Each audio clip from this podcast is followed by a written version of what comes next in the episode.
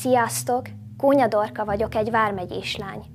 12 éve tart a Hunnia per, amelyben Budaházi Györgyöt 14 társával együtt több mint 100 évre ítélte első fokon a bíróság.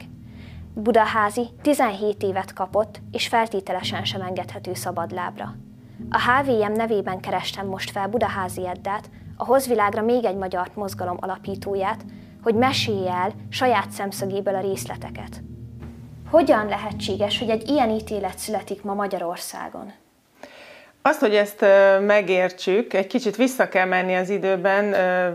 hogy a Budázi Györgynek a tevékenységét biztos, hogy sokan már nem ismerik, vagy a fiatalabb generációk nem tudják. Tehát ő valójában már régóta foglalkozott közéleti kérdésekkel, és igazából 2002-es hídbokáddal robbant be a közéletbe, amikor az is egy formabontó dolog volt, valójában a, a nemzeti ellenállást onnan lehetne számolni, amikor a szavazatok újraszámlálásáért társaival lezárták az Erzsébet hídet. Akkor a rendőrség már felépett ellene, tehát a rendőrség látókörébe került, ugye eljárás indult ellene, sőt meg is sérült, bevitték, és utána is több esetben szembe került a hatalommal, például a Trianonnal kapcsolatos tüntetéseket szervezett, vagy más módon egy ilyen közle, volt egy közjogi elképzelése is, amit az interneten megjelentetett írásaival, hogy hogy lehetne jobban az emberek akaratát átvinni a közéleti eseményekkel kapcsolatban. Azért például megvádolták, és hosszú ideig bíróságra járt,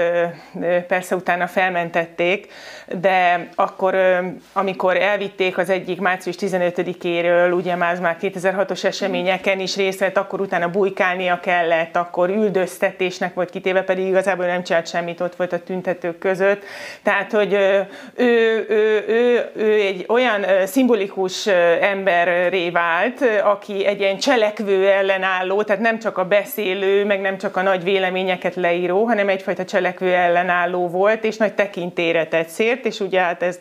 ez a 2006-os események, amikor igazából ugye a nemzetben gondolkodóknak a, az volt a, a, hogy mondjam, nekünk az volt a mi 56-unk, mert egy valóban, mi valóban úgy éreztük, hogy egy elnyomó rendszer, egy kizsákmányoló rendszer, egy, aki a jogfosztásokat elköveti, aki hazudik reggel, éjjel és este, akik a magyarság ellen cselekszik, az egész ország züllésnek indult, tehát az tulajdonképpen egy olyan forradalmi szituáció volt, amikor nagyon sok embernek elege lett ez, ezekből, a, hát most már úgy mondanák, hogy baliberális hatalomból, de hát a, ezekből a hazaáruló elemekből,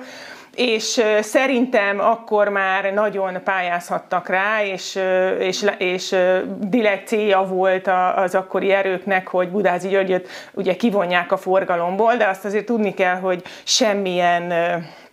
korban nem szerették az ilyen típusú embereket. Tehát én úgy szoktam mondani, hogy könnyű krokodil könnyeket hullatni a letűnt korok hőseiért, de a, a, az aktuális, a, a, a velünk együtt élő olyan emberek, akik mernek olyan lépéseket megtenni, amit mások nem, azt már nem szokták szeretni. Majd ha meghal posztumusz, majd utána lehet a, a, a sírjára virágot vinni, de addig, amíg él, addig a legtöbb ilyen ember, amióta a világ a világ, legalábbis a magyar történelemben biztos üldöztetésnek volt kitéve. Tehát én úgy gondolom, hogy ezt egy csokorba szedett eseményt alig várták már, hogy, hogy, a, hogy az ő, nyakába varják, és ez az ítélet így születhetett meg különös, én azt mondanám, hogy, hogy jogi nyelvvel éljek, különös kegyetlenségű ítélet, mert ha csak belegondolunk, hogy hogy, hogy lehet családapákat és tényleg normális, jóérzésű, tanult embereket ilyen hosszú börtönbüntetésre, akinek tényleg kicsi gyerekeik vannak, hat, van akinek négy, van akinek három, van akinek nyolc hónapos gyereke van,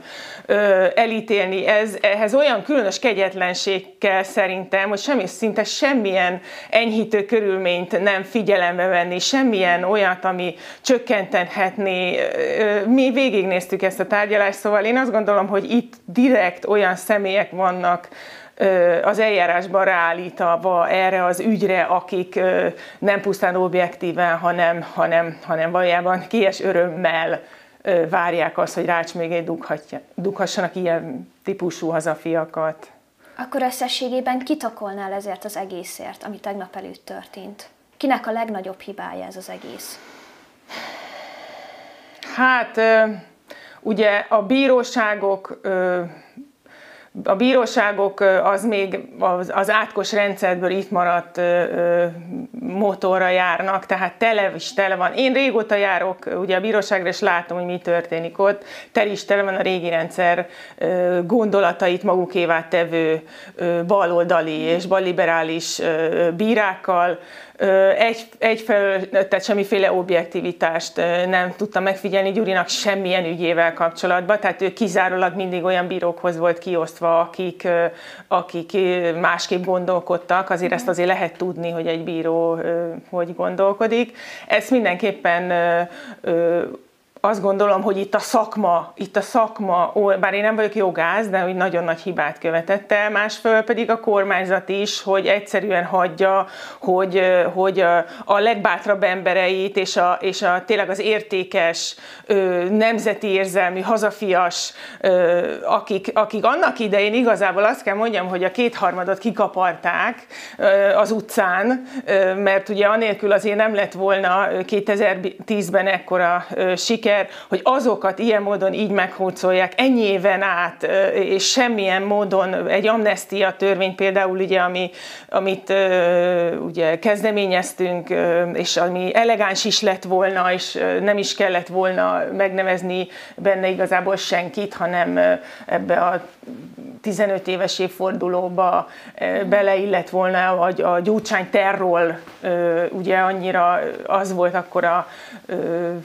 kormányzatnak is a kommunikációjának a központjába, valahogy azt sem merték ö, megtenni, és szerintem az sokkal, tehát, hogy valahogy sokkal elegánsabb lett volna. Tehát ezt így nem lehet hagyni, tehát szerintem az olyan, olyan szintű skandalum lenni. Nem is gondolok abba bele, hogy, hogy ugye Gyuri 70 éves koráig ülne börtönben. 40 éves korában fogták le ebbe az ügyben.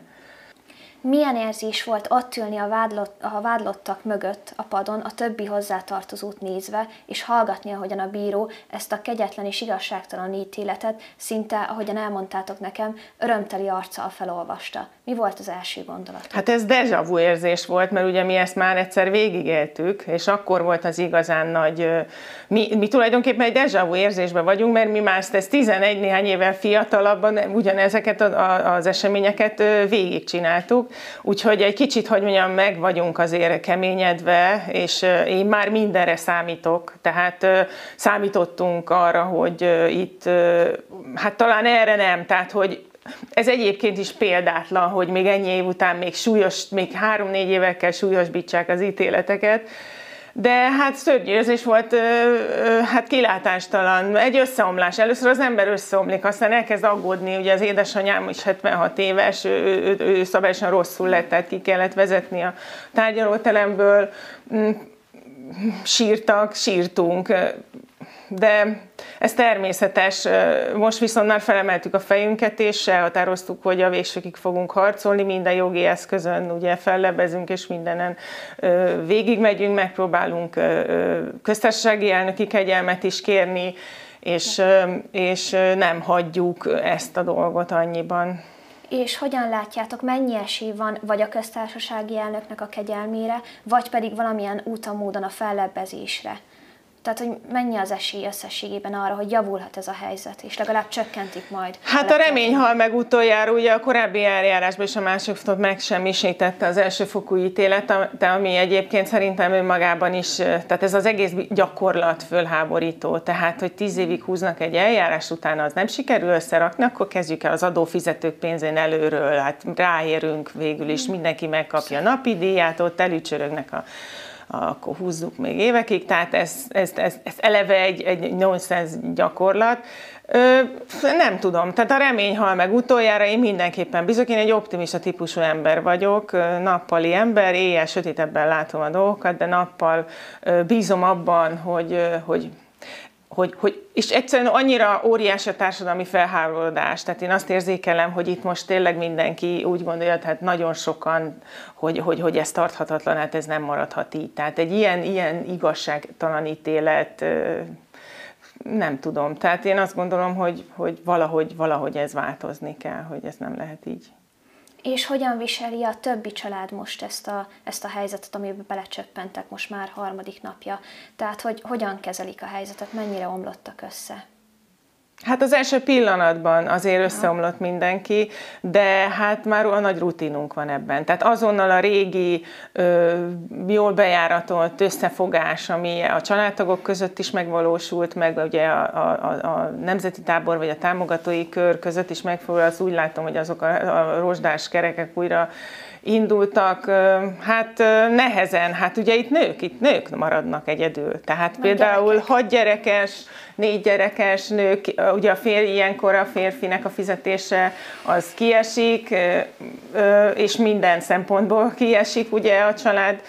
segítés szempontjából, egymásra kell támaszkodnunk, de hát nagyon sokan szolidaritást vállalnak velünk, és hát akkor ezúton is szeretném megköszönni mindenkinek, akik nem csak most, hanem most is és az elmúlt 12 évben is mellettünk álltak, segítettek, támogattak, kitartottak,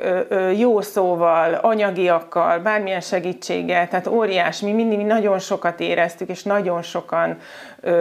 mellénk álltak, úgyhogy ezt ezúton is szeretném megköszönni. Hát nyilván erre mondjuk 11, meg 16, meg 17 évig nem lehet számítani, de hát én nem számolok azzal, hogy, hogy ez nagyon sokáig így marad. És mi, ezt most a nemzeti oldalnak a nevében kérdezem, hogy mi hogyan tudunk segíteni legfőképpen ezeknek a családoknak, és most hogyan tudunk a legjobban támogatni titeket? Hát már a, már a, a lelki támogatás is nekünk nagyon sokat számít, és meg fogjuk jelentetni azokat a, a lehetőségeket, a bankszámlaszámot és egyéb gyűjtőpontokat, vagy egyéb lehetőségeket, vagy eseményeket. Most is például vasárnapra szerveztünk egy a hazatérés templomában, Amerikában Hegedűs Lóránt lelkész úr egy, egy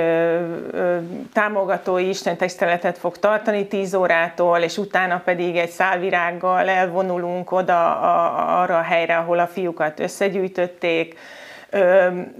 tehát mindenki tud azzal a jelenlétével segíteni, az eseményeinken részt venni, meg fogjuk hirdetni, és meg fogjuk találni a csatornákat, hogy, hogy eljuttassuk ezeket, de hát nyilván itt nem arról van szó, hogy mi most akkor rá akarunk hagyatkozni